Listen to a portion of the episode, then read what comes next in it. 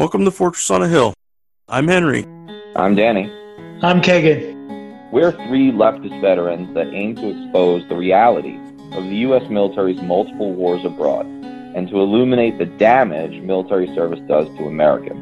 American presidents throughout U.S. history have used American military and diplomatic power to force regime change of democratically elected governments around the world. Most veterans come from families vested in prior service and American generals choose their own, ensuring diversity of thought never interferes with American warmongering. How can we stand by and do nothing while our military kills and destroys lives the world over, while telling Americans that all this death and destruction protects them from terrorists when nothing could be more false? Fortress on a Hill aims to change that.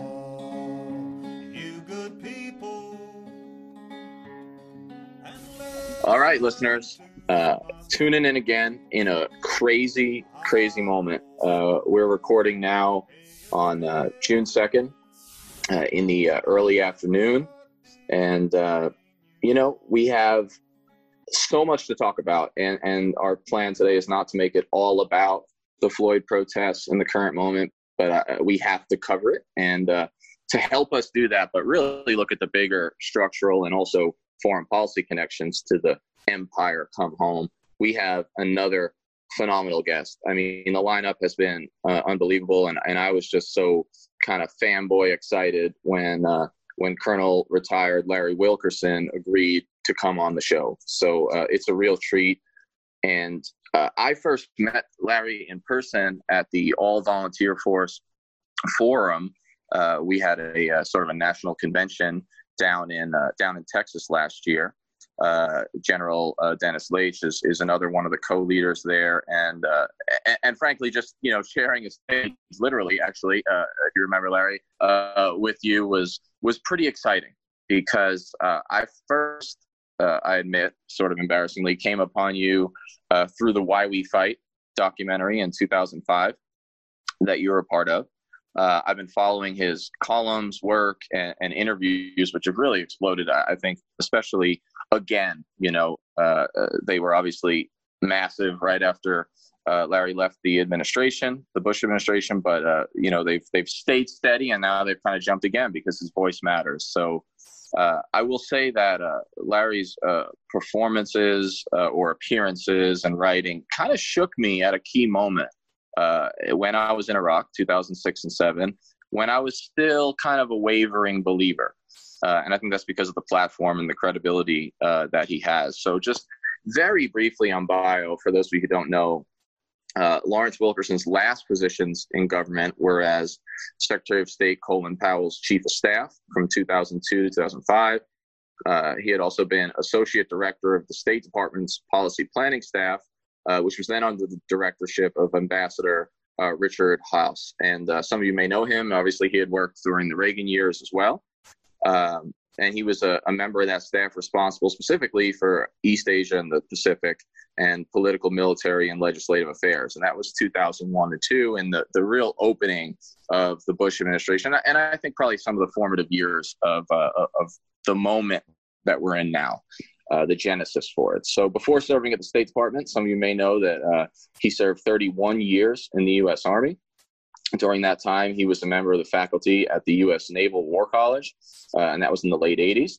He was special assistant to General Powell uh, back when he was chairman of the Joint Chiefs of Staff uh, throughout the entire George Bush one, H.W. Bush administration, uh, for some really key moments. Obviously, uh, we're talking Panama and the Gulf War and some of the uh, you know, peace dividend or not, Cold War stuff, post Cold War stuff. And uh, he was also director and deputy director of the U.S. Marine Corps War College at Quantico, Virginia.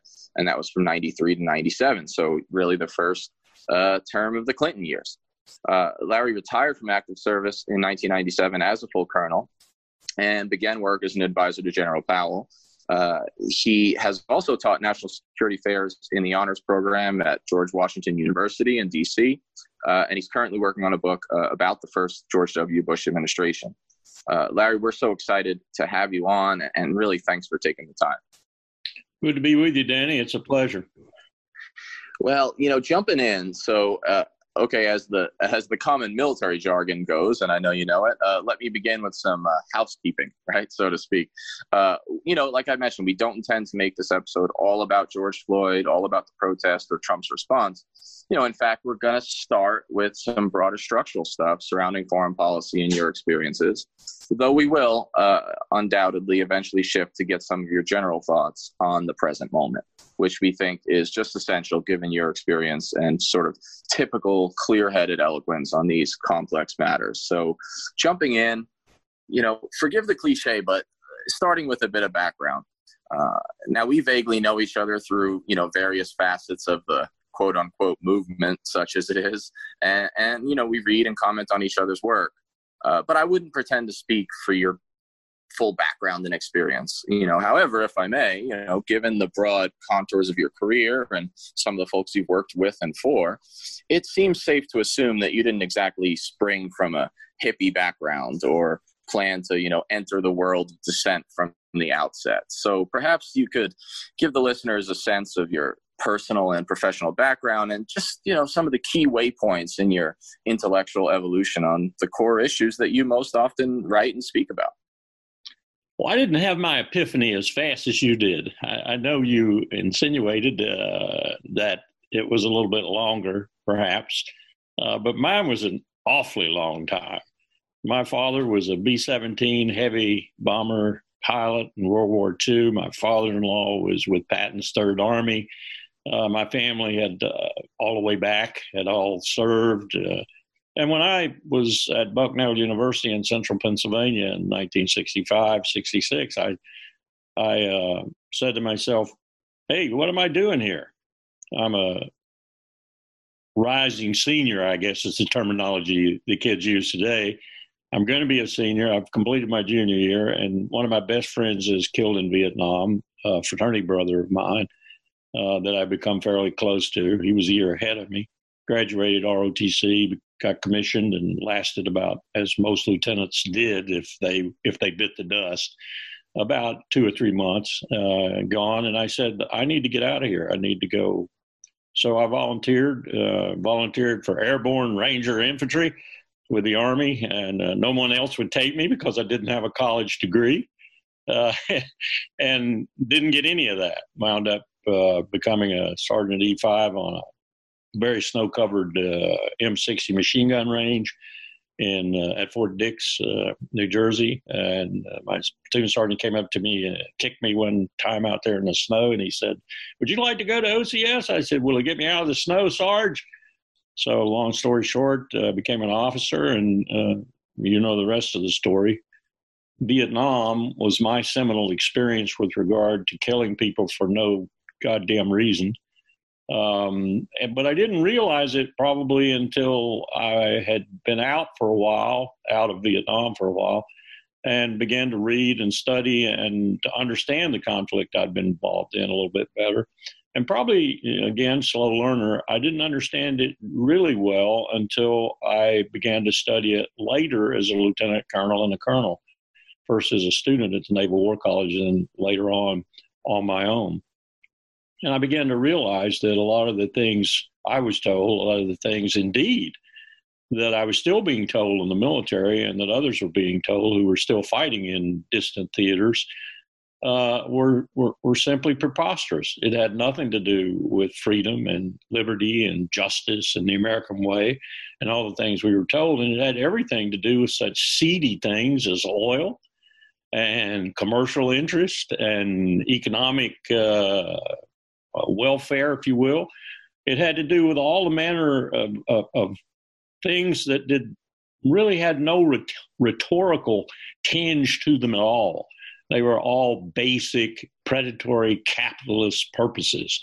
And that got me to thinking about what presidents do when they decide to send men and women to die for state purposes and something we forget all the time to kill other people for state purposes. The United States, by my own calculation, and certainly by conservative estimates from the Department of Defense since 2001, has probably killed about half a million people, if not more, in the world, and put another five to seven million, maybe even 10 million, into um, uh, diaspora, into uh, boats crossing the Mediterranean or, or crossing the Red Sea from Yemen into Sudan or, or whatever. So it's not a pretty picture, but it took me a while. I didn't come to that realization quite as swiftly as you did. You're better educated.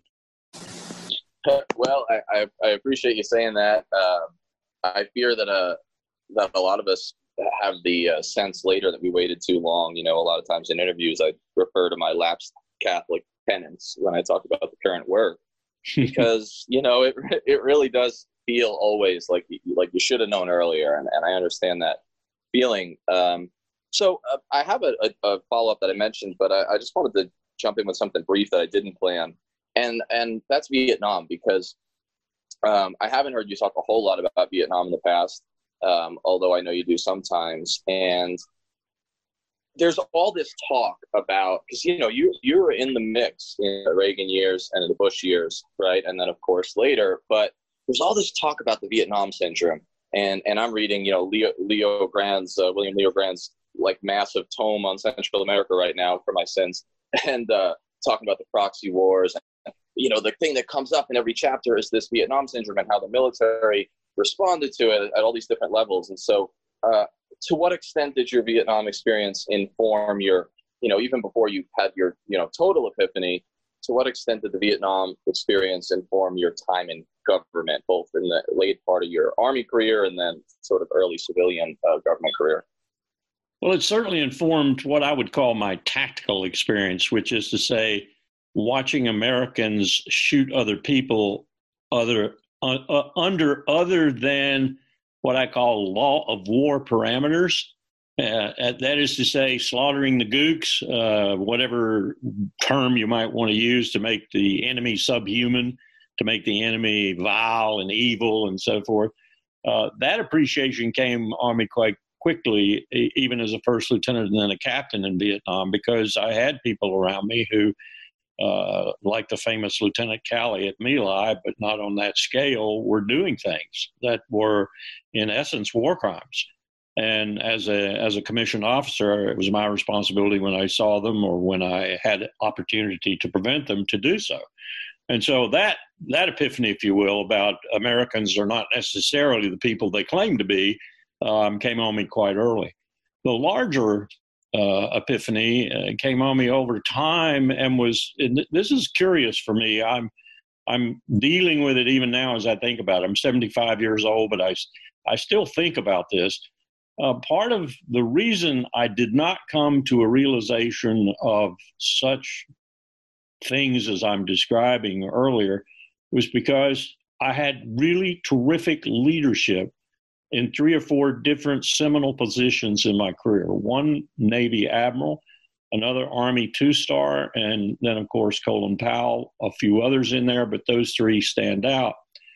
And in a sense, their ethics, which were solid and quite high, their personal integrity, their character, shielded me from a lot of what I would have known otherwise had I just been the standard grunt down there still beavering away where the rubber meets the road.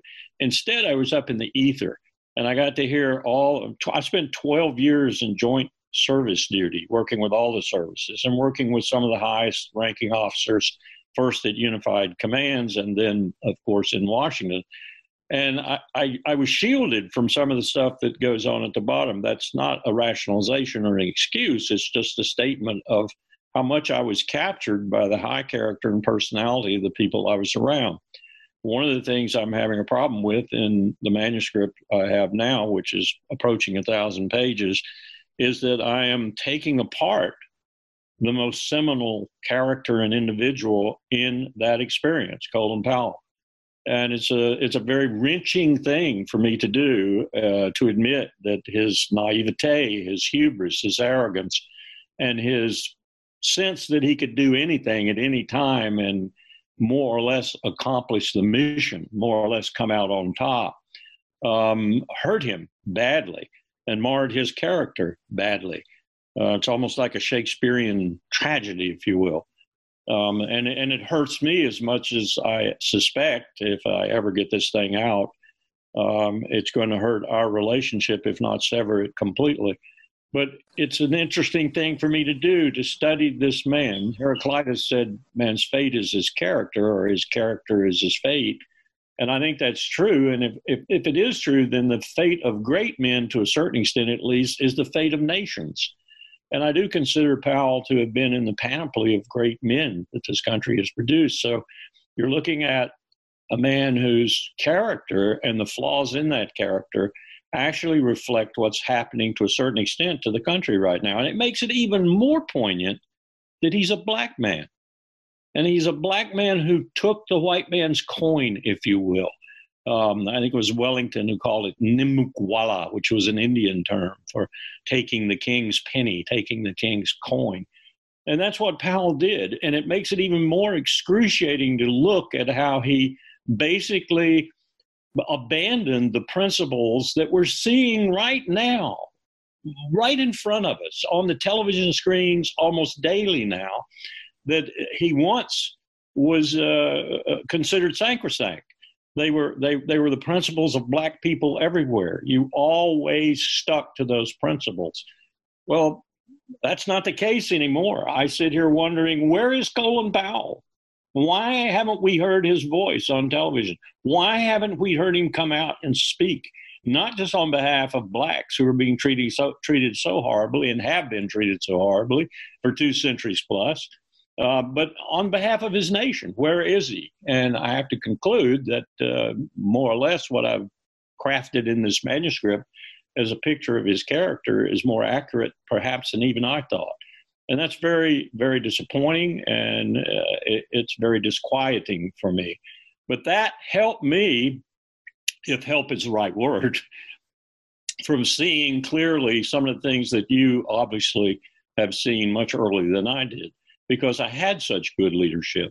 I had such quality people around me and above me.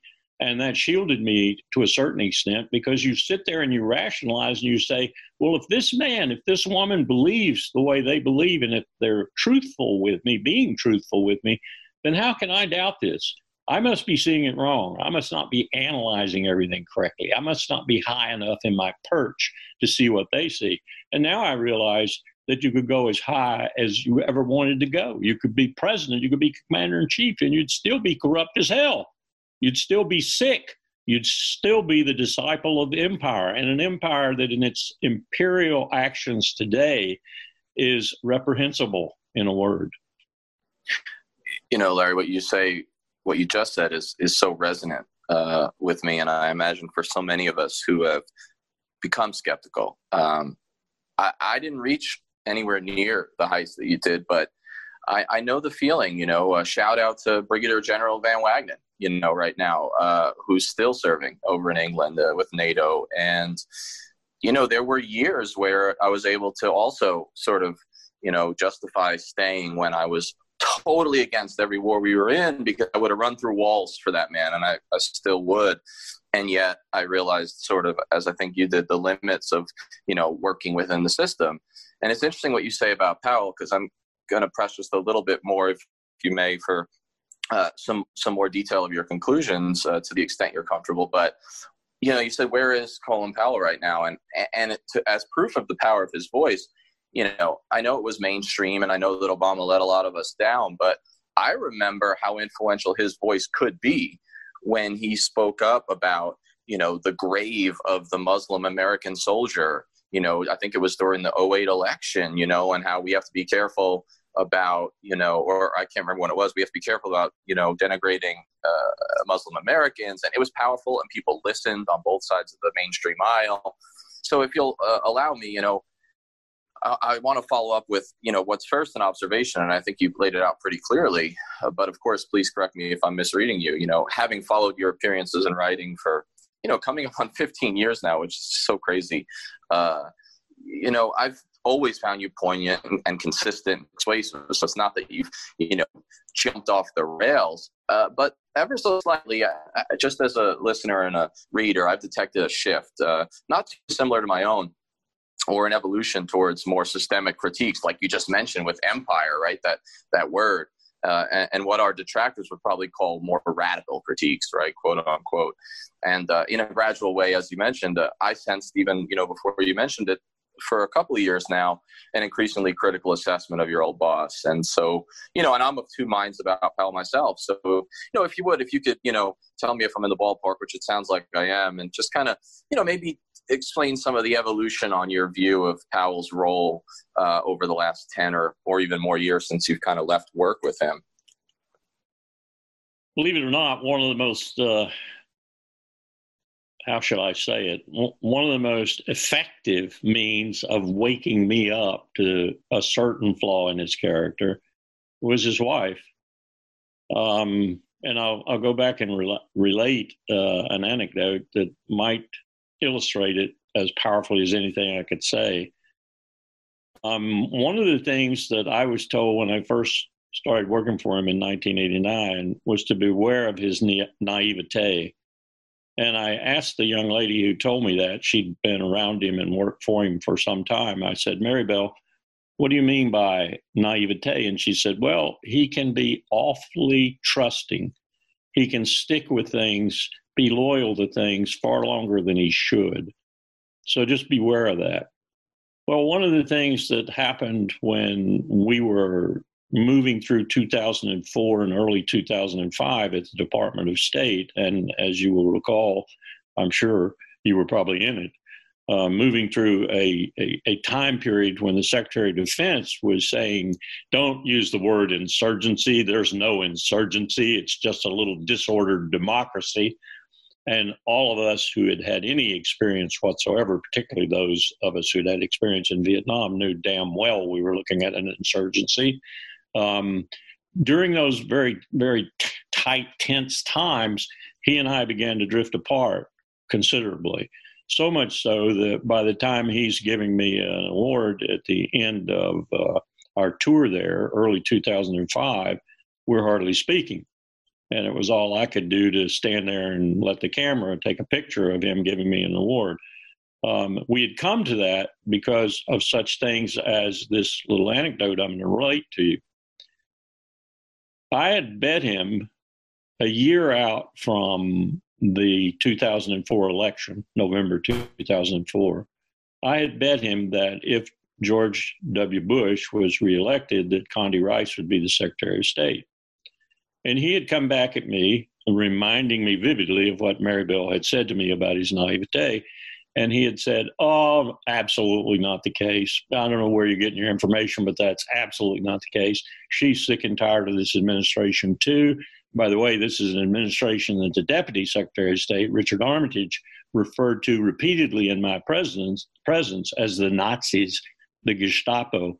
He called David Addington, Cheney's lawyer over at the Vice President's office, a member of the Schutzstaffel, the SS, the premier Nazi this is how the deputy secretary of state was referring to the vice president's office. But he just said, Oh, no, Condi's sick of this. She's as sick of it as we are. She's leaving. She's going back to academia. She's going back to Stanford. No way. I said, Want to bet, boss? 50 bucks? Put your money where your mouth is. Oh, he said, No, you're wrong. You're wrong. I said, Bet. He bet. We shook.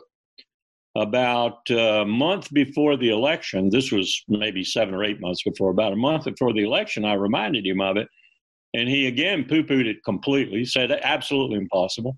Um, and all of a sudden, I said, you know, quickly, uh, and made him angry. Uh, how about doubling the bet? He just dismissed me and told me to get out of the office.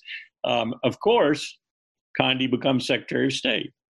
Well, the woman who told me through my wife that she knew that all along and had been trying to convince him of that was his wife, Alma. Now, Alma went through a different experience as a black person. She went through the experience of her father, for example, being the principal of not one, but two schools in Birmingham, Alabama. And she remarked to me with great pride that you could eat off the floor of either of his high schools. That if you brought any kind of weapon, a shiv, uh, a sharp instrument, whatever, let alone a gun, into one of his high schools, you would quickly be snatched up by him, your weapon confiscated, and you'd be read the riot act and never do anything bad again for at least a decade. That you could come in through any door in either of his high schools and feel safe, that there was no security issue really associated with either one of his high schools. She talked about the black church and what a great place it was for blacks to go for relief and for comfort and so forth. She talked about her time at Fisk University, the historical, historically black college, uh, probably the premier black college, H, HCBU, uh, HBCU. Can't even get the acronyms right anymore. Uh, in America. And she talked about Meharry Medical School right across the street from Fisk. And she talked about how her first date with a, a prospective doctor from the medical school went. She had on a formal dress with white gloves almost up to her elbows, and the person who was looking after her, she's a freshman at, at uh, Fisk, uh, tells her you got to be back by ten o'clock and everything. And she said there was no way I would have violated that curfew, and so forth. And long story short, what she's telling me is that blacks in America had a better life before they were turned loose, as it were. That is to say, uh, Powell and all the people who'd made it, who had gotten to Harvard or gotten to Yale or gotten to, his, in his case, City College of New York, into the military and made rank and so forth, that they didn't really get it. Um, that it wasn't all that bad back there when blacks had something to turn to and they had something to gain comfort from and so forth and so on. And what she was telling me was she had a different understanding about this experience. And I, I increasingly saw the difference in her understanding and in his understanding. And the only way I can excuse some of the behavior I'm seeing today and, and put it down in my book without just cringing at putting it there is that he wasn't the same sort of black person that these other people were who understood the black experience far better than than he did because they had lived that experience at least partly if not entirely and his wife personified that for me um, I, no question in my mind that she has a different appreciation of the black experience in America than he does. So maybe that's part of the explanation for why he comes out uh, as chairman of the Joint Chiefs of Staff even in the sense that he's in uniform still in 1992 when we had the Rodney King incident out in Los Angeles and the bad times there.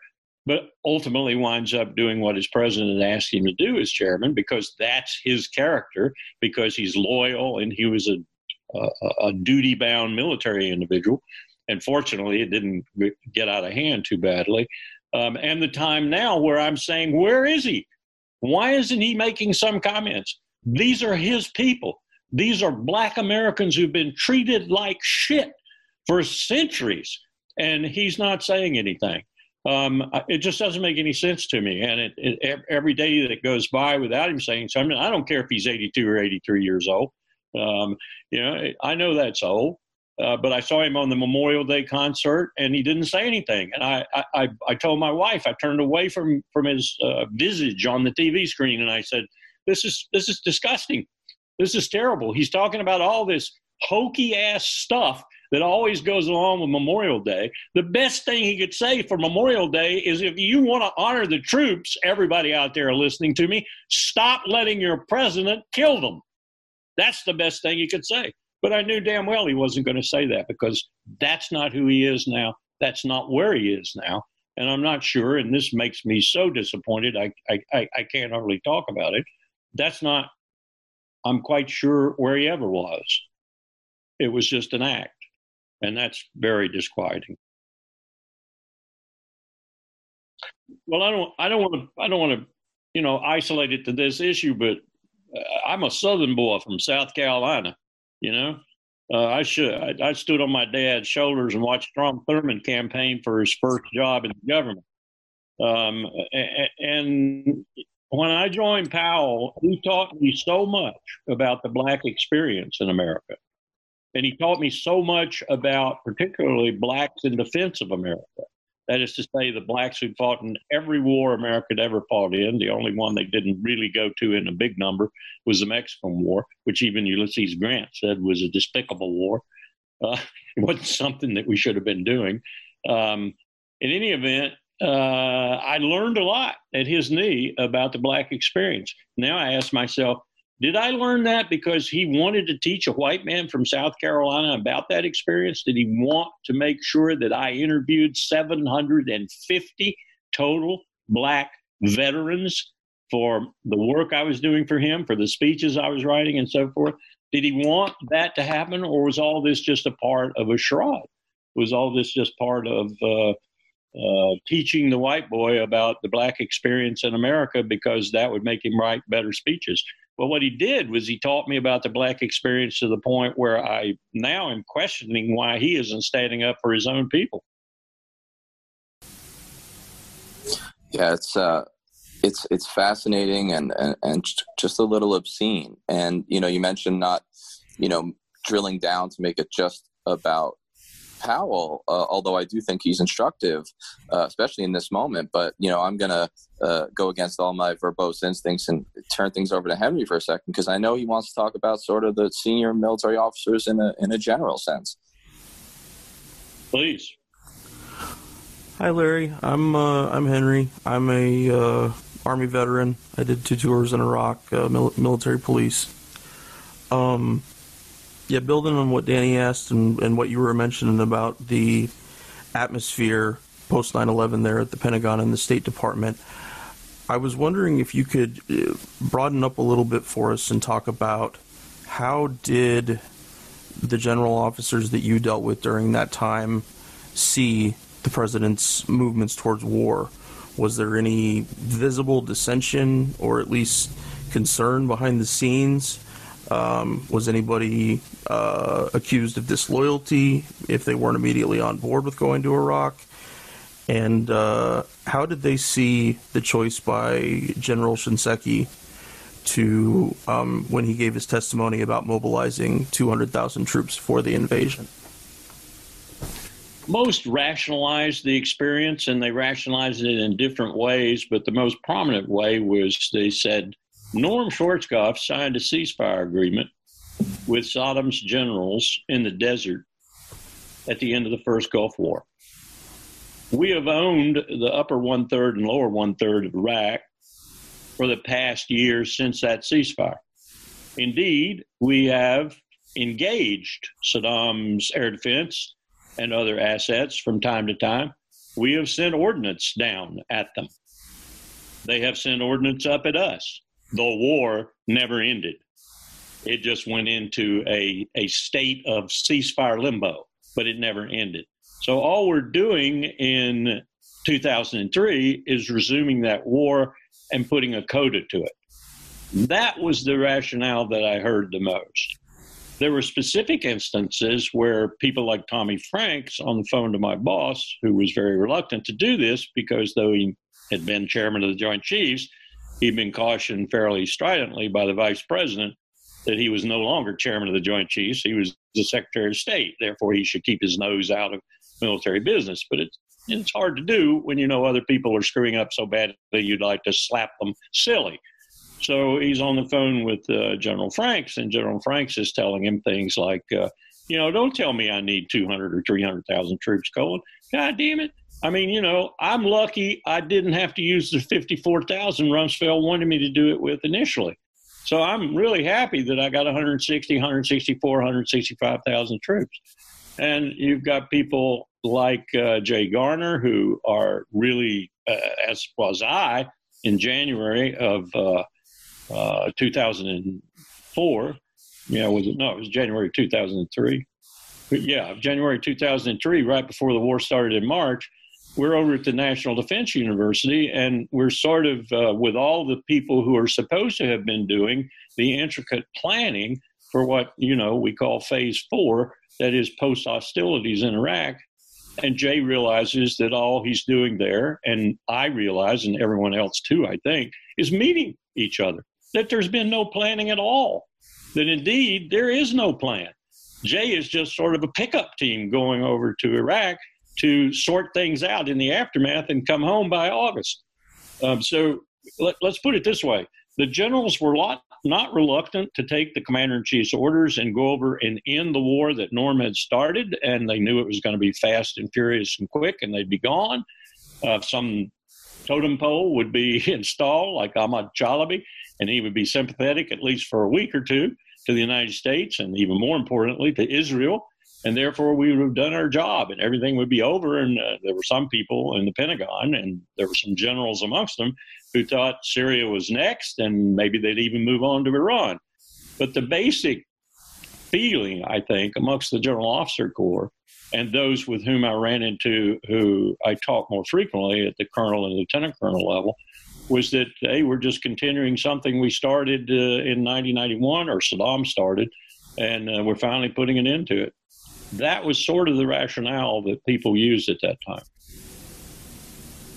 It's it's incredible to, to hear about. I um, I spent uh, I spent five months um, with my MP company stationed at the Pentagon um, in the beginning of 2003, and so I not not really involved with any you know specific offices or anything. We were just checking people's IDs but you immediately felt the the attitude shift among these people who got to go to office jobs and weren't on the on the list for deployment soon, which of course uh, lots of MPs were along with with myself. But uh, it's incredible to hear about Larry. You know, I you know I got a letter from Rumsfeld as chief of staff of the State Department, and the letter said I was greetings, you know, almost. and it said I was going to be called back to active duty. And I went into the secretary and I said, Hey, boss, uh, look, Don sent me this letter here. I'm going back to be a colonel in the Pentagon. I knew I wasn't going to Iraq. Uh, I would have gone to Iraq in a heartbeat, but I knew I wasn't going there because I was too old. They were going to send some younger colonel there, and I would take his place in the Pentagon. That was the plan. Um, and of course, he said, "No, no, no, no. You're not going anywhere. You're in a you're in a critical position." Blah blah blah blah. And we had an argument over that because I said I'd prefer to go to Iraq or go to the Pentagon or do whatever I had to do.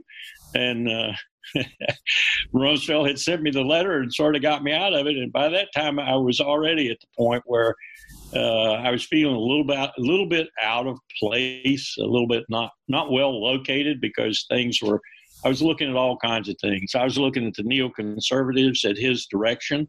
I had put together a, a, a dossier on Richard Perle, whom you may know, mm-hmm. uh, sort of the dark knight who led the neoconservatives intellectually, along with uh, Bill Kristol and several others. I was doing things like uh, uh trying to cover Powell's flanks and his rear with the press and not succeeding very well. And so it was a very disappointing job because when you've got the entire administration against you on most key issues and you're alone and on top of that you're the diplomatic instrument of national power which since nixon and arguably even before post world war ii has been in retreat and since nixon has been in blind retreat we don't do diplomacy anymore except with the military then you're sucking you're sitting in the place where everybody thinks, as Nixon did, that, uh, you know, as he put it in his colorful language, pinko fag communists live. Um, you can listen to the tape. That's what Lincoln, or that's what uh, Nixon thought of his State Department. And the State Department has been taking it in the rear end ever since, uh, and, and majorly took it uh, with George W. Bush. The only thing that saved it was the personality and character and stature of Colin Powell and you're seeing what's happening to it now under Trump. I mean, it's being eviscerated uh, uh, along with the diplomatic instrument. It, might not even might not even should exist anymore because the military is the tool we use for everything. We are a national security state. We are a warfare state. Our raison d'être is war. I have students now who have never lived in a country not at war. And occasionally they will remind me of that as we study national security decision making. So it, it was uh, it, it, was an extraordinary time for me. It was a learning time. It was a painful time. It was a time to break from an individual whom I had come to love and to admire and to enjoy working for. And by the time we get to January 2005, as I said, uh, uh, we're uh, we're in opposite ends of the pole, so to speak. Hi, Larry. I'm Kagan. I uh, was in the Navy. I worked in the at NSA Georgia um, working on you know, Fifth Fleet AOR stuff. So like Yemen, Syria, the Libya mission, um, all of the stuff from like in Obama's first term from 2009 to 2013. Um, then I have a question I, for you. sure. Well, why the hell did we ever do Libya? oh my god! Oh, it was. I I mean, this is my take on it, but I honestly feel like Obama wanted to show, and the people that supported his mission of like doing war, but in this slow, like secretive way. I mean, um, I think that's Libya was like his opportunity, and the the whole NSC like their opportunity to show that we can do war without having boots on the ground. And you know, and then we did the mission, and it was over, and then we're like, okay, what now? And and there was no direction. There was no like, oh hey, like we're gonna do X, Y, and Z now. And I felt like that was oh, it was so frustrating. And even me from my like uh, I did I, I did ELINT mostly, so I was doing radar stuff, and like even from my perspective, I'm just like, what, what are we doing? Like not, but um, I also like Danny mentioned, why we fight was the first thing I saw you in, and that was actually my 2005 was my uh, freshman year of college, and that really like got me started to like I, I was against the war when it first happened um, but then when I found out about all the lies and everything, that just made it even worse. And I just remember watching that documentary and like seeing you and being like, oh my gosh, here's a guy who's been like at the top and sees this stuff for what it is. And I just, I really appreciate you having the courage to stand up and say what you needed to say. Um, and that was really influential in me. I didn't join the Navy until four years later, but like that was it. And so for me, um, being in the community, so for me, um, pointing out all the systemic policy failures that you've already pointed out, um, for me, I look at overclassification because I every single day I would look at something and I would say, why is this classified? And when I started to like when I would reach out to people, you know, obviously nobody would give me a straight answer, but um, when I listened to it's most often it's most often classified to protect the politician's ass.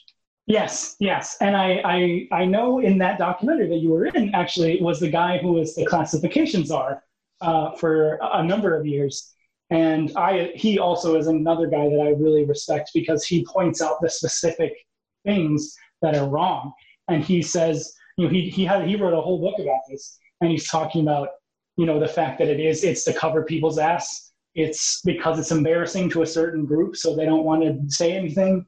Um, also, the fact that people tend to overclassify because sometimes they won't even read it unless it's at classified at a certain level. And it also gives them something on their fit rep, or like it makes uh, a lot of officers or people who are the ORCON to it, it, can like help promote them with their career as well. So it's like there, there's all these incentives to overclassify things right now. And so I wanted to know what you felt like, why it was happening, and if there's anything that we can do, especially those of us who have been a part of the community and are not anymore, like what can we do in your mind to fix it? I have many students who ask me similar questions, particularly those who, like this last semester, and the semester before it go to the NGA or go to the DIA or go to Booz Allen or in one case go to the CIA. And it's fascinating to try and answer their questions much the way you've couched some questions right here now um, and others and then talk to them a year later or two years later, as I do with some of them who went, say, from GW back in 2006 or from William and Mary in 2007 or whatever. They've been there quite a while now. One young lady at the NSA, for example, who's been there since 2006, and she's risen rapidly as well. She should. She was a brilliant, brilliant young lady. Spoke fluent Arabic, fluent Farsi, uh, Chinese, Russian. Just a brilliant girl. Um, and you you you watch them go through the process that I just tried to roughly describe with regard to Powell, the process that puts them with good leaders in most cases, she had one bad leader that almost got uh, got her to quit and leave, but we managed to get her around and get her around that leader in a sense and get to another one that was much better for her. Um, and you watch them do the same thing I was just describing I did. You watch them become a part of the mechanism, a part of the bureaucracy, a part of the intelligence complex, et cetera, et cetera. And you wonder if they're going to make it to the point where they are questioning things like you and I are right now, including classification levels and so forth. But even more importantly, questioning things like uh, Binney and Drake and others revealed and, and got raked over the coals for um, Trailblazer versus Thin Thread and the multi billion dollar contractor program that was a total boondoggle and the program, roughly $3 million program, developed in house in the NSA and actually worked. But then you have to say, work to do what? And then you understand that one of the problems that others that blew the whistle had with that program, even, and Snowden, of course, blew the whistle big time on this, was that they were going to use that program to surveil Americans and to gather data on Americans and not just metadata. So it, it's a it's an extremely difficult community to send my youngsters off to to work. And yet, when they ask me, should I do this, I always say yes, and do what you can to change it.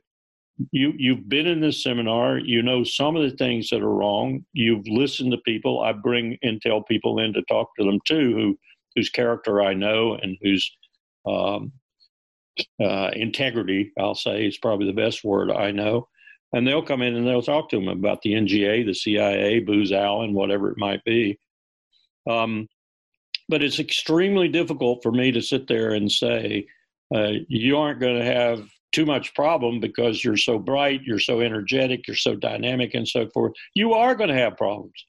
And one of the way, one of the things I'm waiting for is some of these kids to be whistleblowers. I just know one or two of them are going to be because of the very thing you're asking the question about, and other things too um, that devolve into the intelligence community. Um, you, you, know, we were talking about Libya. I got to tell you this: in uh, November, the last the last um, year of Obama's second administration in the fall, I, I want to say it was November the 10th. It might have been September, October. Anyway, we're in the Roosevelt Room in the White House, and I'm there with General Paul Eaton, and we're there ostensibly to be thanked for our work on the Joint Comprehensive Plan of Action, the nuclear agreement with Iran, um, and dead now, of course. And Obama is supposed to spend about 15 minutes with us, and he winds up spending 45 minutes with us. And Kerry, as Secretary of State, is sitting right there with him. And I'll never forget the first words out of his mouth. And I went out of there and I, I, I had to look at this a little more, more deeply. I had to do some research. And I realized after doing the research, he was talking about Libya. I mean, Libya had seared his soul. He said, and this is a direct quote there's a bias in this town toward war. Those are his exact words that he led off with, addressing General Eaton and I. And then he went into a disquisition on how essentially he didn't know what to do about it. I mean, we, we, we saw he dispatched uh, Samantha Power to the United Nations, got rid of her. I'm sure that was partly because she'd been a real influence on his decision to go do Libya, as it were. Um, I think he put Susan Rice a little bit more at arm's length. Uh, I'm, I'm damn sure he put John Kerry a little more at arm's length. I think he was lecturing John Kerry that day in that room with us because Kerry at that time was, you might recall, was advocating for U.S. troops on the ground in Syria. So Obama was telling his Secretary of State with no uncertainty whatsoever in his voice, ain't going to do that, dude. So quit advocating for it. I mean, he was using that moment to do all of that. But the pain that he was expressing with regard to what he couldn't control, which was the warfare state, was uh, very illustrative, very illuminating. I never thought I'd hear a president, a sitting president of the United States, actually admit that. And part of this whole warp and woof, of course, is what you asked your question about specifically. It's the overclassification of intelligence. It's the warping of intelligence underneath that classification where nobody can see it and know that you're warping it to fit your policy needs. It's all this and more that's distorting good decision making and thus distorting the way we go about our business in the world. And I think, as I've said increasingly now, we're looking at an empire in decline, and not only in decline, but at any moment might go precipitously into that dark night.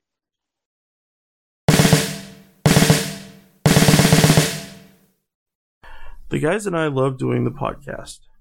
Being able to share our experiences in the military with allies and supporters means the world to us.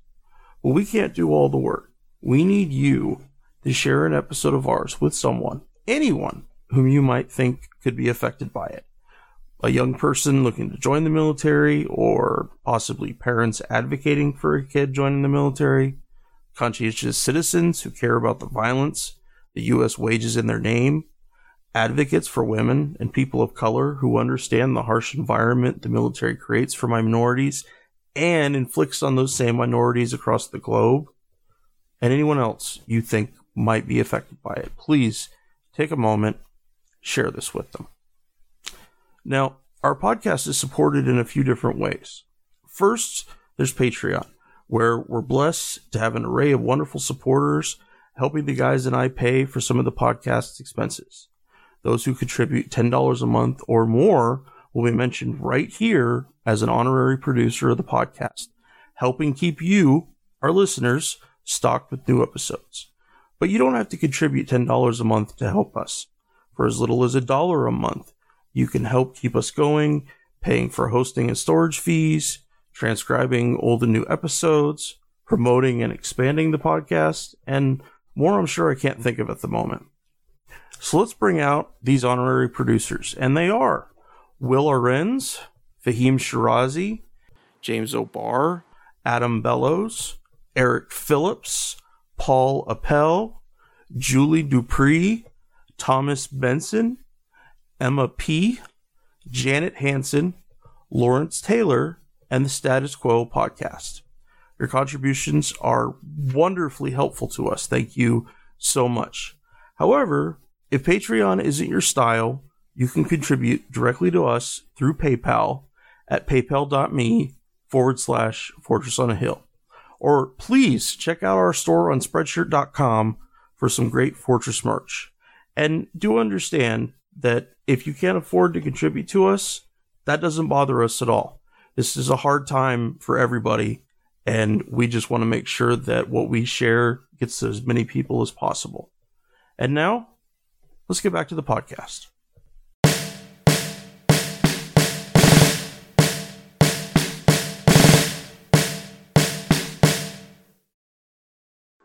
Yeah, I I am really freaked out about what's going to happen here in the next couple months, especially if Trump continues to press the like trying to deploy troops and stuff and like I mean, yeah, it's we don't know we don't know what's going to happen in the next two months because stuff is so fluid, and and there, there yeah, and there there are two huge crises.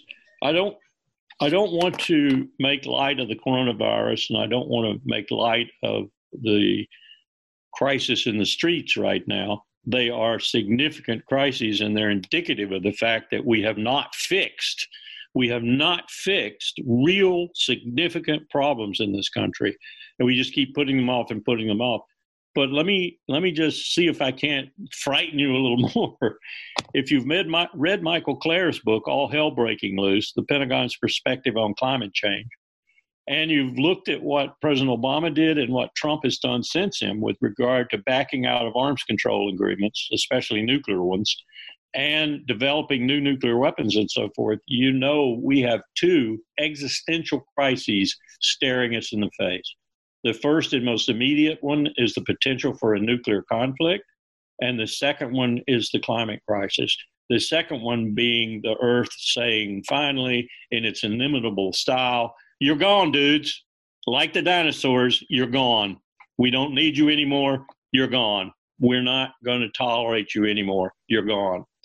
Uh, we're looking at by the time my students rise to their you know middle ages 55 56 60 um, we're looking at a potential crisis of huge proportions that might even be existential for the human race on this planet and i see almost nothing as michael Klare points out the pentagon is the only entity in the federal bureaucracy really energized to meet this crisis I see no one else doing anything. In fact, I see people in Trump's White House walking us backwards in this regard, not even recognizing it, denying it. Like Senator Inhofe from Oklahoma bringing a snowball into the Senate and holding the snowball up and saying, Oh, climate crisis? I don't see any climate crisis. And he's totally in the arms of the fossil fuel industry. He's totally enamored of that industry because they pay for his reelection and reelection and reelection. So we're in a crisis situation now that is so much more than the coronavirus and the protests in the street right now, though they are serious and they could lead to more. And they detract from our being able to meet these bigger crises, which are going to take international cooperation to meet because it doesn't matter if China stops its pollution or we stop our pollution or Brazil stops its pollution or whatever. We've all got to cut back, and we've all look at the skies in the last few weeks and look at how clean and clear they look. This should be enough of a statement to anyone to say that, man, what we've been doing is polluting this planet, and we need to stop. We need to go to different sources of energy. We need to do different things with our infrastructure. We need to make it resilient. We need to make it uh, repetitive and repeating. We need to make it so it's not the kind of infrastructure that contributes to our problem, but helps us solve our problem, or at a minimum is neutral.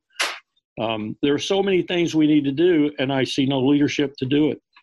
And one of the ways the leadership, getting back to your question, one of the ways the leadership hides a lot of this from the American people is through secrecy. You would be utterly amazed to know how many laws the Congress has passed in the last 20 years that they passed in total secrecy and that they passed so that their execution and enforcement is secret.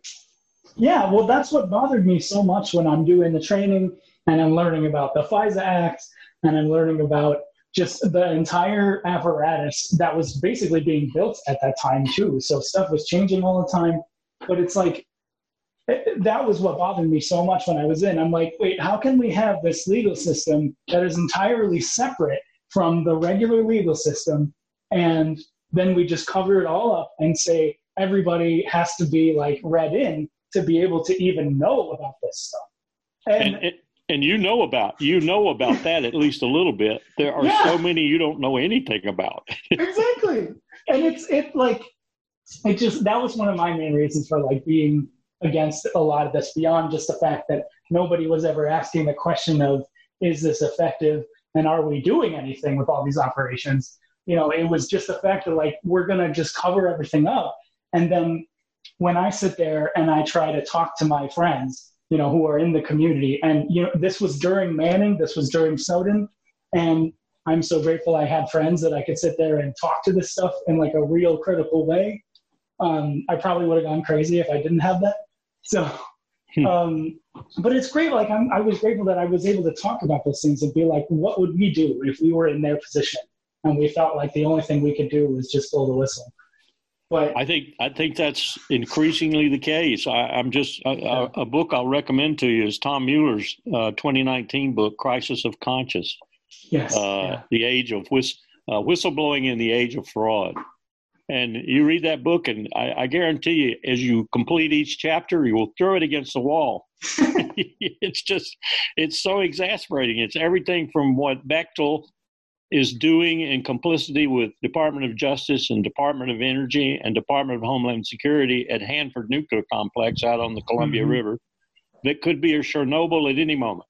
Any moment. Could be a hundred times worse than Chernobyl at any moment and Bechtel and DO, they have a revolving door at DOE and Justice and Homeland Security, just like we do at the Pentagon for scientists who go out to the national labs, who go out to Hanford, who go other places in the nuclear complex. We have not gotten rid of our nuclear waste. We've just filled up the last place to put nuclear waste, and yet we're generating more and we're going to make more. It's insanity what we're doing.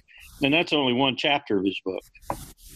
Well, I wanted to um, I wanted to talk about the PR of the DoD and just what your thoughts are about why you know like we we've talked in, on the pod before about just the fact that we're not the Pentagon isn't reporting civilian deaths unless they are confirmed by another source, and they're only being they're only confirming them if they are asked, which I think is really messed up. I, this is happening a lot in Africa right now, uh, particularly. But I just wanted to talk to you about like what the PR is like when it comes to military operations and why why it seems like nobody cares right now.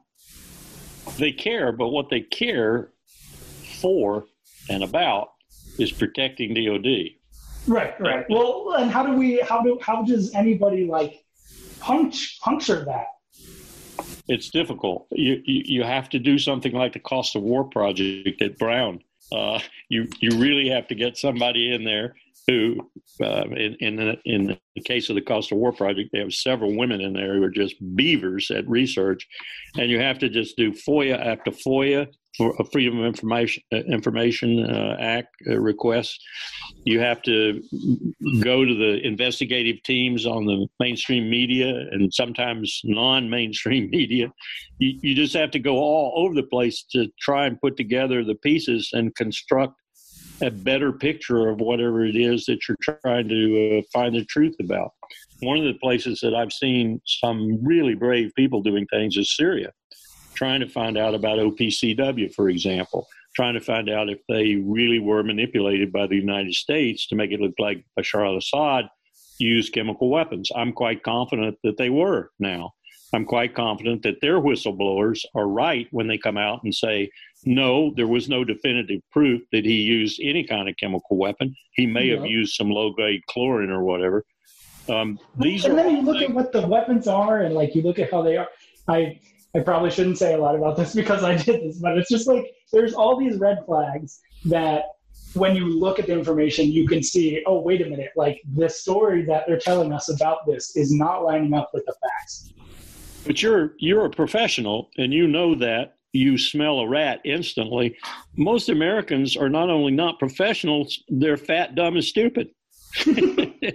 and so, I mean, you know, pulling something. I, I think the GRU and the NKVD and Putin and his FSB. I think they must chortle every night because we're such an easy target. You don't need very sophisticated bots to get us to do something. I mean, we are some of the dumbest people on the face of the earth. I'm convinced of that, and that's that's just a statement of fact. It's not a statement of invective or hatred, or you know, it's a statement of fact. One third of us are so fat we can't get in the military, and another third of us are so stupid we can't pass the ASVAB. Well, uh, Larry, I, I have to tell you that I- I was speaking to my handler, uh, Vladimir, earlier this morning, and uh, he doesn't agree. You know, he, he he's actually involved in all of this, and and he's actually behind all these protests as well. Um, Yeah, you know, I should I shouldn't even joke about that, right? Because this is recorded, and I'm sure it'll be used at my trial. But it, it's really interesting what you what you had to say about the way that they must laugh, right? You know, the the GRU, etc. um, because you know, a, as I just kind of briefly transition to some questions about what is happening now and what it really reflects, it's really become interesting how in every phase of whatever monolithic enemy war lie frankly that we're we're sort of facing uh, whether it was the cold war which you know had had real aspects and then overblown aspects or the war on terror and now this kind of war in the streets it does seem that there's always some sort of broad brush pejorative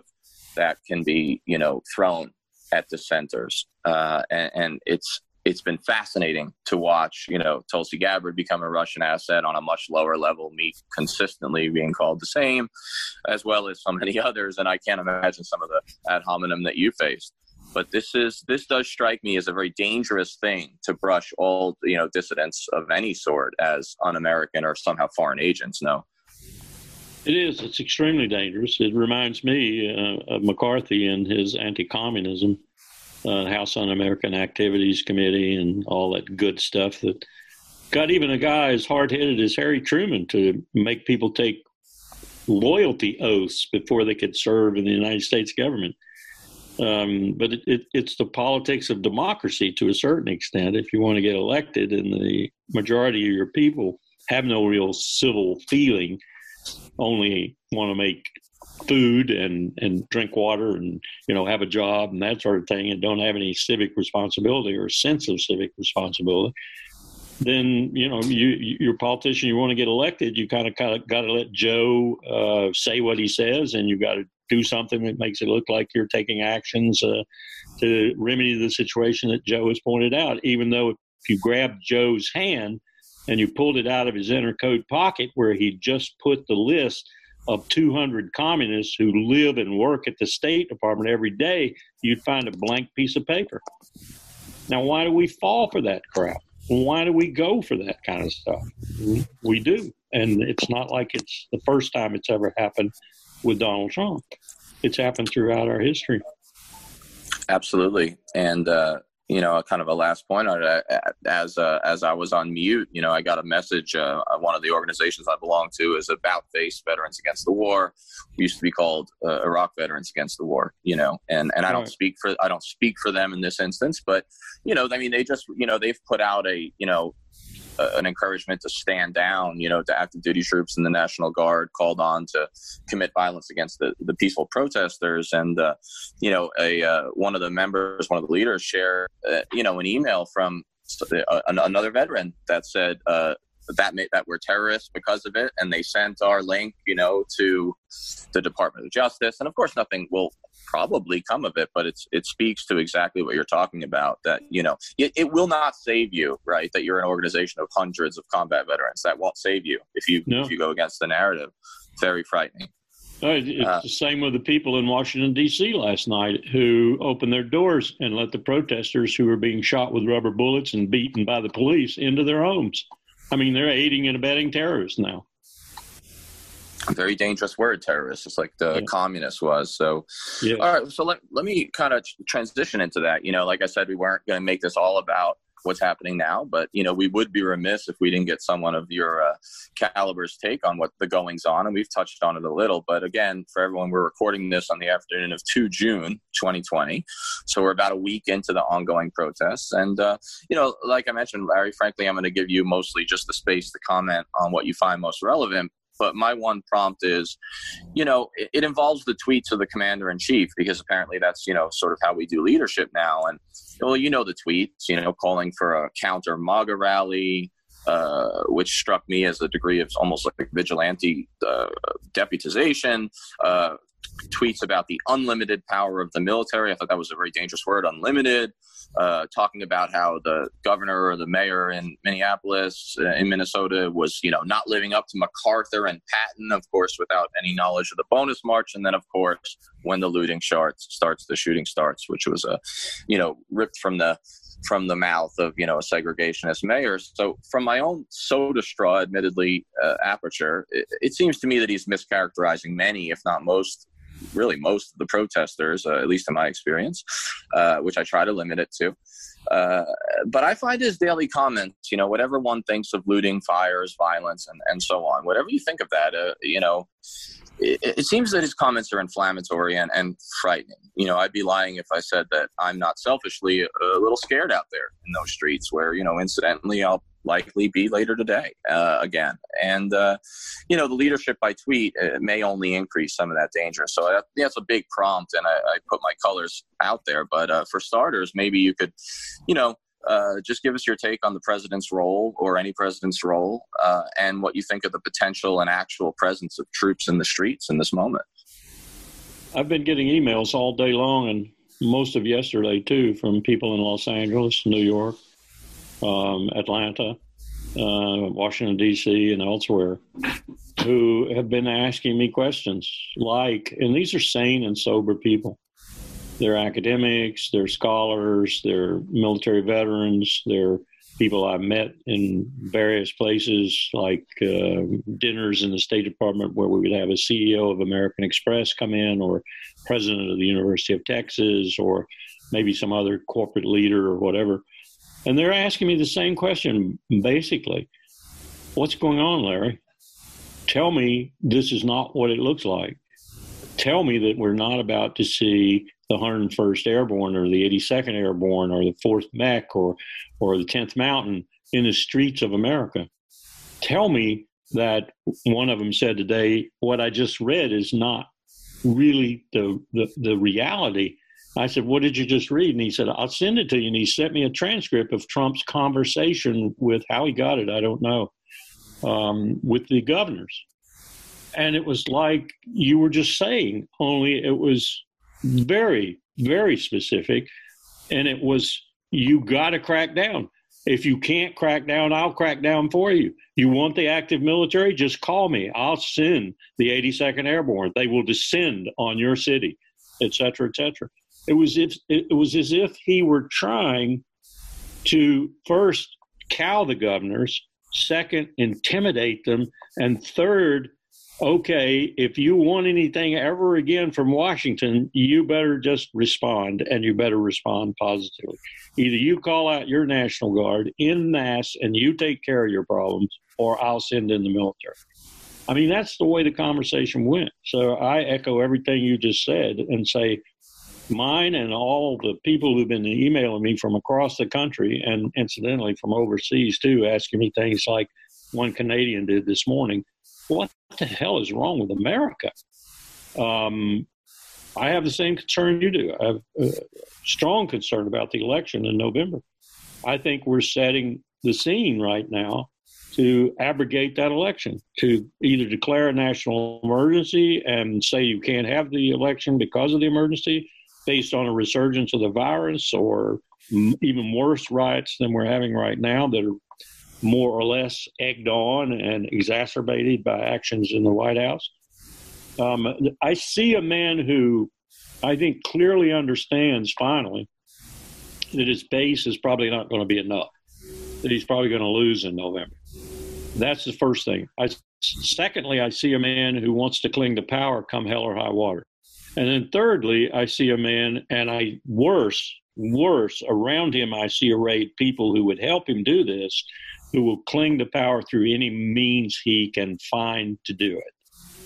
And I also see, and this is sort of counter to that, but it goes right along with it in terms of creating concern. I also see people like Esper and Pompeo who believe that they are losing the opportunity to do the things they want to do. Esper to mount a genuine Cold War with China, and Pompeo to end the regime, the theocratic regime in Tehran. Now they both want that, and the both both of them want what the other one wants, but those are the priorities for those two men. And I see them seeing Trump losing in November, and therefore taking frantic actions to try and either bring about their policy objectives with regard to Iran and China before he leaves, or doing something even more untoward, uh, untoward and ensuring that those policy objectives can't be reversed by an incoming administration, like, for example, returning to the Joint Comprehensive Plan of, of Action with Iran. Pompeo's doing and his emissary Brian Hook are doing everything they can right now to ensure that the new president, whomever it might be, his hands are tied and that they can't do anything to lock them into the same regime change maximum pressure campaign that they're in right now. So those two sets of forces, Trump wanting to cling to power, they're wanting to get things done that are not necessarily in our national interest before he loses power. Uh, they could collide in and of themselves, but together they are torturous and dangerous developments in our now very, very imperiled democracy, in my view and this man has brought to fruition and brought to a an apogee, if you will, the the things that I saw really start with a vengeance post 9/11, but they had been going on for some time. I mean, arguably they've been going on in a recognizable way since about 1972. And as far as the disparity of wealth in this country is concerned, it was given a major kick by Bill Clinton, Bob Rubin, Larry Summers, and all those gangsters that Clinton, and I have to say too, Obama continued in office. brought to the White House and brought to the administration of the American economy and the American uh, financial situation. We're in dire straits right now because of those people. You know, I'm not, uh, I shouldn't have to say this, but whereas I don't feel comfortable passing judgment on every single thing that's done uh, because I think it's very complicated. You know, personally, I'm sort of anti-looting.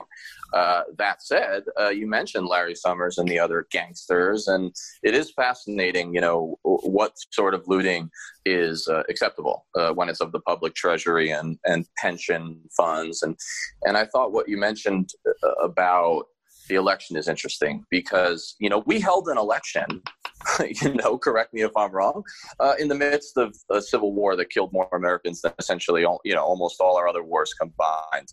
And and part of the reason that and, lincoln wins go ahead please. and in the middle of a of a great depression that was horrible.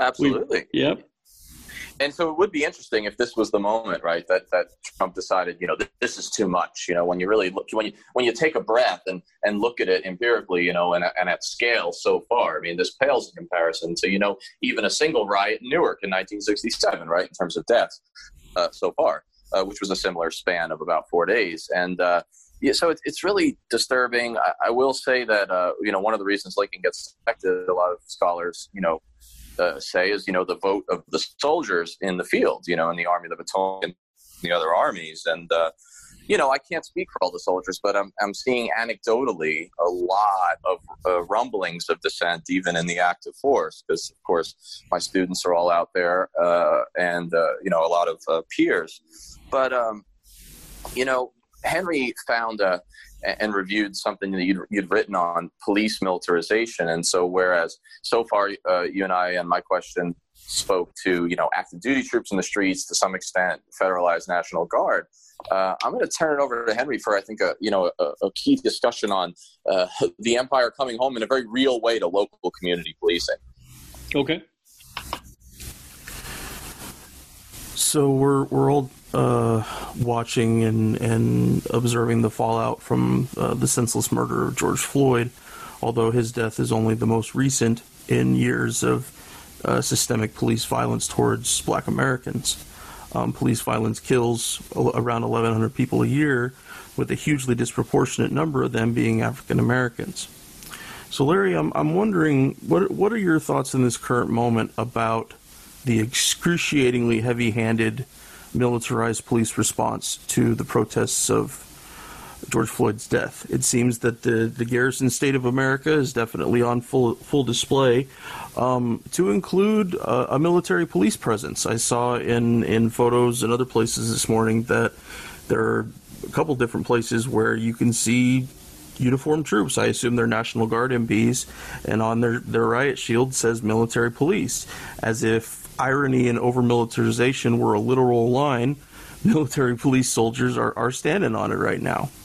Um, and for advocates of peace and anti militarism, where do you think the focus should be when it comes to demilitarizing our police forces and creating that concrete separation between war fighters and crime fighters, um, as the, the Constitution project that you worked on characterized it? Yeah, I'm. I come at this from two perspectives. My son-in-law is a 20-year veteran of the Montgomery County Police Force, so I have a real insight into that aspect of policing. My son-in-law is also a person who believes in and practices uh, what he believes community policing. That is to say, he's the kind of person who goes up to a 16-year-old who's selling uh, OxyContin out of the trunk of his car at a high school in Damascus uh, Maryland, and instead of arresting that 16 year old, gives him a riot act reading, if you will, and then takes him home to his mom and dad and gives them a little bit of a riot act reading and says, This is what I caught your boy doing. He could be a felon right now.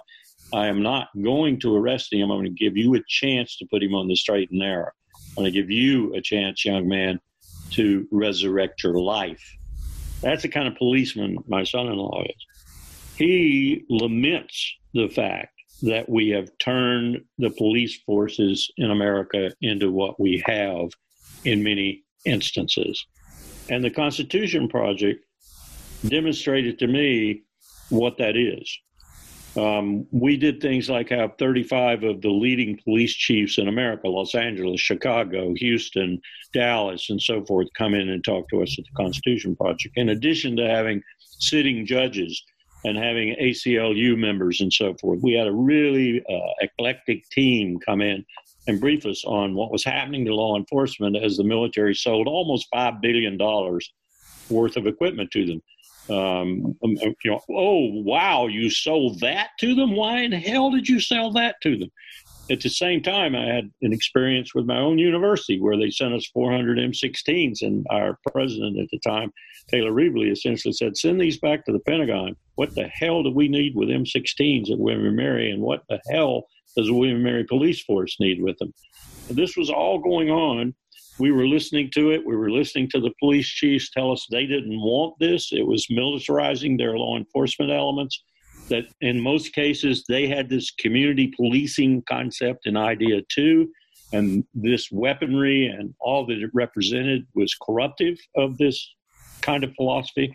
We were told about the number of SWAT teams in cities like Chicago and Los Angeles that had gone into the wrong place, that had killed people in that wrong place, that had done it based strictly on a, a, a snitch's information, that the snitch was probably getting even with the person or people who lived in that house, that sometimes there was absolutely no connection with even what the snitch said about the people that they had broken in and, in some cases, as I said, injured or killed some of, that there were millions of dollars being paid out underneath the table by mayors and governors to accommodate lawsuits that otherwise would have been fully condemnatory of their police forces. So, in order to keep those lawsuits from coming to fruition and publicity to be gained from them, they paid off under the table the people whom they had uh, wrongfully arrested, or in some cases, as I indicated, killed. In some cases, it was babies that they'd killed. We're listening to all these horror stories about law enforcement all across America, and we're asking questions like, "What can we do to help you?" And one of the first responses was, "Stop. We don't need MRAPs. We do not need armored vehicles in general. We do not need machine guns. We do not need all this stuff that makes us look like the uh, warriors from Star Wars. We do not need this kind of crap." Um, and, and then, of course, our response was, well, why do you take it? Well, you know, and then you get all kinds of answers from them. Uh, but it is a problem. It is a problem we created and a problem that we can fix.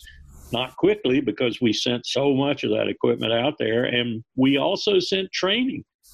And another thing that's happening, and this is going to, my, my son in law is an example of this. I, I won't say any names or anything, but we're sending military veterans out of Iraq and Afghanistan to police forces. And in some cases, that's good. In many cases, I'll say, I want to say it's good. But in other cases, it's not so good because military training and law enforcement training are two entire or should be two entirely different modes of training. I saw this in Iraq when we tried to use the Spanish heavy police, uh, Guardia Civil, and we tried to use the Italian heavy police, the Carabinieri, to help us in Iraq train Iraqi police forces. And what we got was we got just another military force instead of a police force. Now, if that's what you want, that's fine. Go ahead and do it.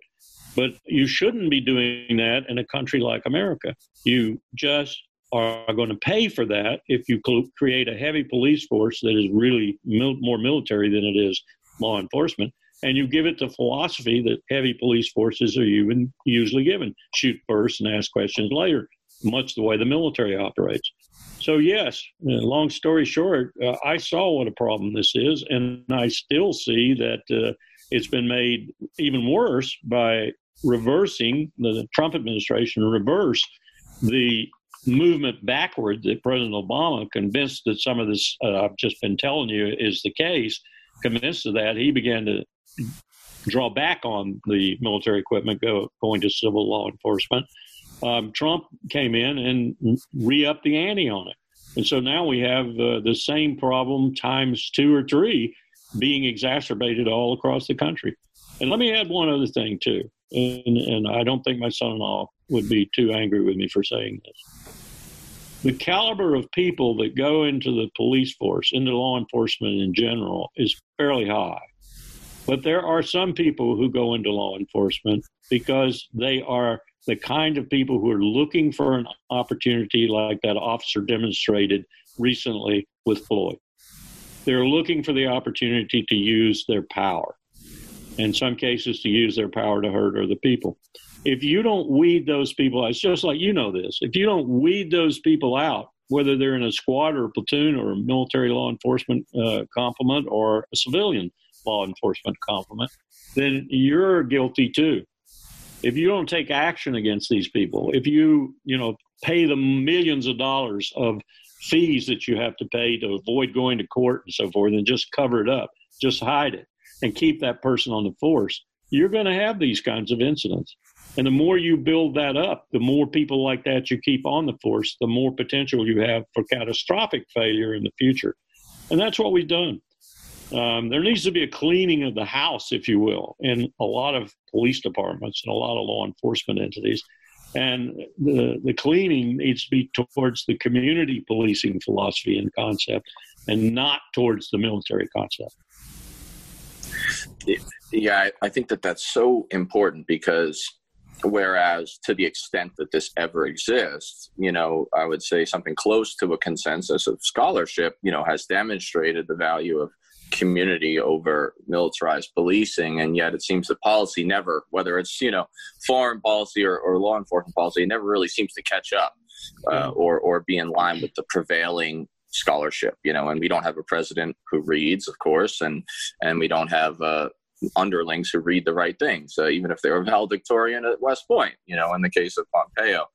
Uh, you know as we sort of wrap up um, looking at the time um, it's interesting you mentioned your son-in-law, and you know I think that it's important that you do because uh, just like we're called anti-American or you know uh, unpatriotic when we are go against these wars, you know I, I've found myself and thousands of others, of course, who you know we're told that we hate all cops you know just for being at a peaceful protest or criticizing these things. And uh, and you know and i too i come from a family of cops and firefighters you know i mean uh, and a neighborhood full of them. And my my you know i have four uncles that i you know lived with largely on you know especially on the weekends my whole life. And you know two of them were cops and then firemen. And and two of them you know uh, i guess were some version of low level criminal right? Ended up dying of drug overdoses and run-ins with the law and uh, and there are good and there are bad cops, and everyone knows the platitude. But we're we're, we're really fighting the system, and and I saw that system as we transitioned to the Kagan asking the last question in Kansas City in a anecdotal way when you know khaki clad police officers uh, in full riot gear banging on their shields eventually uh, in rhythm to scare us. Uh, eh, you know, in broad daylight, had drones overhead and sniper armed Overwatch, whatever you want to call them, teams on the rooftops behind them. And, you know, I mentioned in my column today that, you know, I didn't always have that kind of, you know, Overwatch for patrols against the, a very real violent Taliban that attacked us 365 out of 365 days in Kandahar province.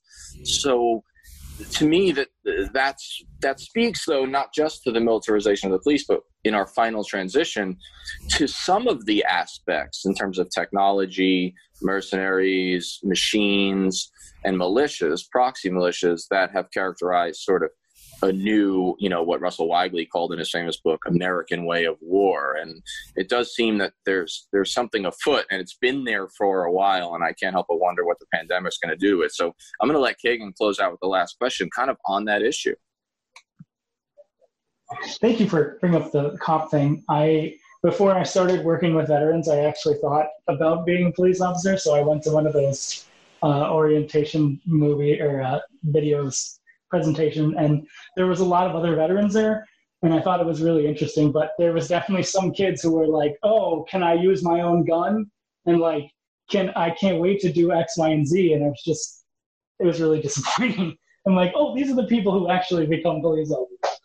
Um, but I wanted to talk about. Uh, I know that you commented on Danny's um, uh, article on the social distancing way of war, and we're talking a lot about.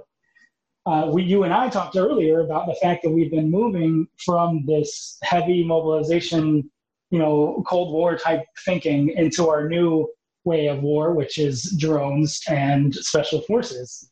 And so we were just kind of wondering what your thoughts are on the movement in that direction, and then also what we can do as you know people who are out of the community and civilian citizens, uh, what we can do to help keep the Pentagon accountable when the rest when our wars are just going to go unseen by most Americans.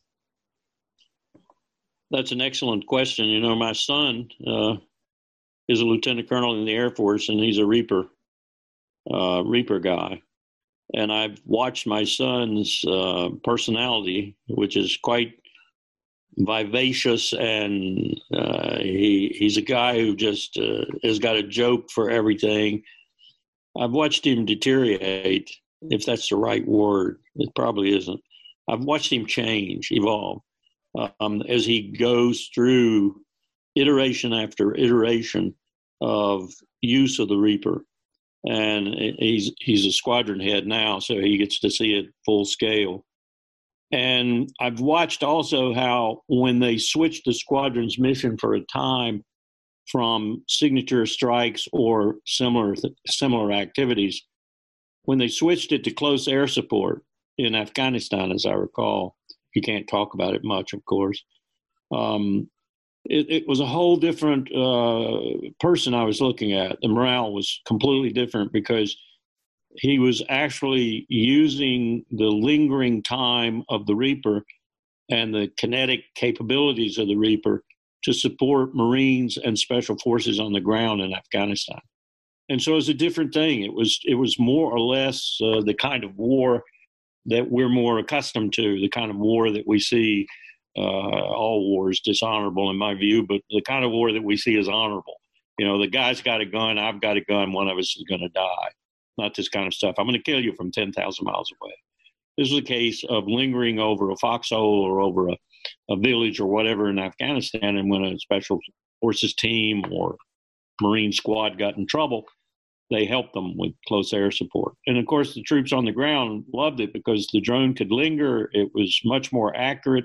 It didn't roar in and roar off like an F 16 or whatever. Um, and so I, I, I, noticed a change in my son's morale when the mission shifted to that. Um, your question, though, is I think one of the questions of the future. I don't see that we're. Here's another thing my son said. If it weren't for the bomber mafia and the fighter mafia in the Air Force, everything would be RPVs. Everything would be remotely piloted vehicles. It doesn't make any sense to risk the pilot's life when the RPV can do the job as well, or in many cases, better than the human. Um, we've taken an F 18 equivalent fully loaded with ordnance off a carrier, flown it to a target, struck the target, got 99% hit, and brought the plane back and landed it on the carrier again with no pilot in the loop. So my son's probably right. If it weren't for the mafias in the service, we would be doing that all together now. But then your question is even more profound. What are we doing? Are we consigning killing people for the state to artificial intelligence? Because that's ultimately what we'll do. What are the ethics of this? What are the ramifications of this for the warrior? What are the ramifications of it for the civil society the warrior is fighting for? Are there warriors anymore?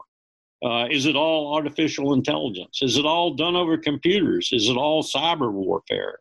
These are huge questions. I'm not going to answer them. I'm not going to even be around to see the answers, probably. But the generations I'm teaching right now, and you are probably, um, and I, you know, for one, uh, maybe it's just the generational gap, but I don't envy you your task.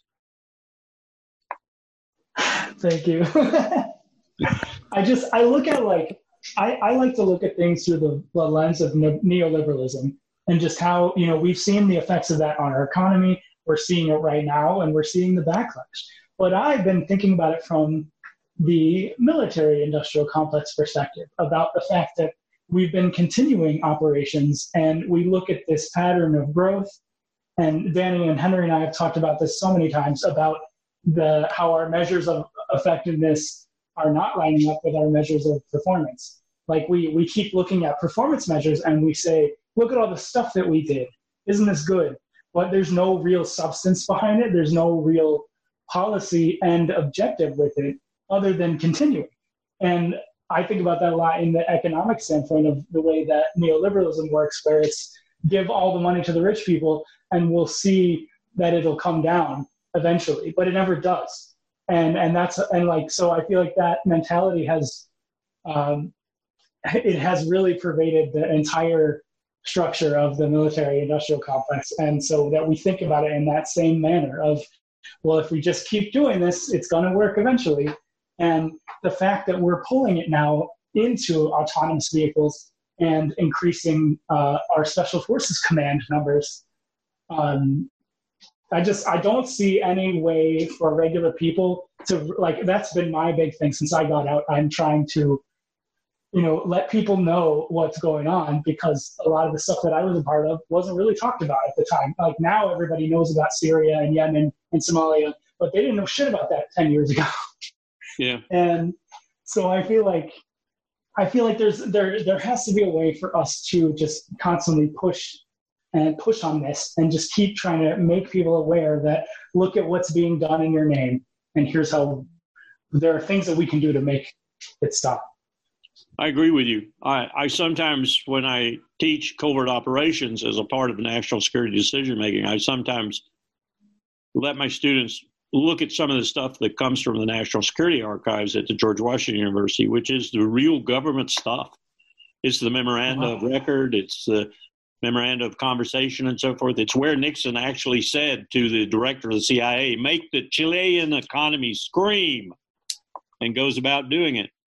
And then I look at them and pause for a second and I say, and what is your government doing today that because of classification you won't know anything about for 25 years. Do you think they've stopped? Do you think they've ceased efforts? And then I tell them about the 2002 attempt to overthrow Hugo Chavez in Caracas in Venezuela that occurred during my administration. What else is going on? I ask them, because your question is to the point. It is going on and it is going on in the name of the American people, and it is going on with your taxpayer dollars. And in most cases, it is going on contrary to the real interest of your country. I don't know what we do about it. I, I, I don't. That scares me to death. Covert operations, in a sense, are the worst thing we've developed since World War II. They're out of control and they're run by people who, uh, unlike the original CIA guys, even Allen Dulles and some of those other northeastern uh, pedal heads who came from Princeton, Harvard, and elsewhere, uh, they don't even have their ethics, such as they were. They don't even have their skills and competence, which is why we haven't pulled off a successful covert operation. That is to say, one that actually got rid of somebody we don't like in a long, long time. But we have in the process killed, harmed, maimed, and hurt a lot of people and a lot of economies. Absolutely. And you are so right to connect the nexus of economics, militarism, and intelligence. And uh, you know, you said you said you don't you know you don't you don't wish the challenge that we have upon our generation. And and that's a, that's a tough that's a tough thing. And there there are a lot of reasons for concern. And and I have to fight my dark moments and I'm just old enough now that you know I have students West Point grads who are out in the force and and I I used to say that I wanted to vomit in a trash bin whenever I thought about them going to the same wars that I fought and of course they did. And so one take and there have been phases in my life where i say oh you know everything's everything's over you know nothing good is is going to come in this world and and there's a real reason for that. I mean I, am not for you know uh, naive optimism but i will say that we we do just keep passing this torch of uh, challenge and uh, what I call patriotic dissent. I'm sure I didn't coin it. And uh, Larry, you know, I mean, you're you're 75 years old, I think you said, and and uh, you've done your part. And one of the things you've done the best, I think. And even though I think you'd agree with me that just having been military doesn't, it's not healthy for that to be the thing that lends us our credibility. But, you know, I mean, they still attack you, I'm sure, as they attack all of us. But when you give, if my math is correct, 45 years of your life in, in government service, you know, it, it does make it just a little harder to, to say this person is anti American. And, you know, we're thankful and I know millions of people are thankful for your voice. And uh, I just hope that we're carrying on some of that mantle. And I know that it's going to be time soon enough, and it already is, where we're passing that same torch to uh, to a younger group. And if if the police brutality and militarization issue is what's getting folks in the streets, because clearly, as we both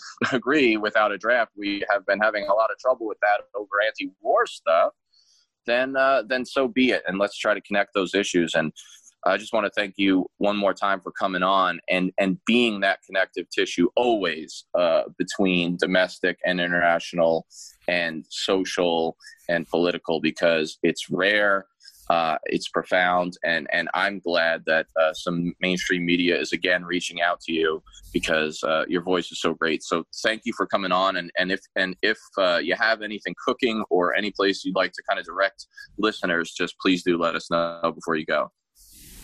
Well, thank you. Um, I was on the campus at and Mary right before the coronavirus drove us away and uh, saw a bumper sticker, and I love the bumper sticker. Uh, it said simply, "Dissent is the highest form of patriotism." I think that's the theme of Tom Mueller's book, Crisis of Conscience, too, and the theme that motivates and energizes a lot of the whistleblowers that he talks about, from everything, as I indicated, in the nuclear community to the warfare community to the military industrial complex whistleblowers, for example, at Lockheed Martin on the F 35 program and so forth. Um, these are real patriots. I, I'm, I'm not tooting my own horn. These are real patriots. And I look at you and your gang and uh, others like you as the same kind. I hosted Edward Snowden's uh, video teleconference at the College of William and Mary, and I did it for essentially one reason because I thought to turn it off and to not listen to this young man and hear what he had to say was un-American. Totally agree, and uh, it's it's awesome that you uh, were willing to, to to open up to that voice and uh, and so many others because free thinking uh, is is really a dying art. And uh, Larry, I just want to thank you one more time for being on. And I agree that uh, in moments of crisis, especially, dissent is the highest form of patriotism, and uh, and and you're not going to toot your own horn, but I will. You've you've done more of than your part, uh, and more of a part than than probably a lot of folks. And so we're just really honored that you came on, and uh, hope we can do it again soon. Thank you, and keep up the good work, and stay healthy. Thank you so much. Thanks, All of you. Thanks, Larry. You too, and uh, we'll talk soon. Take care. We're on Twitter at Fortress on a Hill, and also at facebook.com at Fortress on a Hill. You can find our main blog page and our full collection of episodes at www.fortressonahill.com. iTunes, Stitcher, Google Podcasts, Patreon, Spotify. You name it, almost anywhere you listen, we're already waiting for you. And hey, we're always in the market for more Patreon supporters. Please consider becoming a patron at patreon.com. And if you're not into giving us a monthly payment, think about giving us a couple bucks on PayPal. The link is in the show notes. Skepticism is one's best armor. Never forget it. We'll see you next time. And listen to my song. I hope you'll pay attention. I will not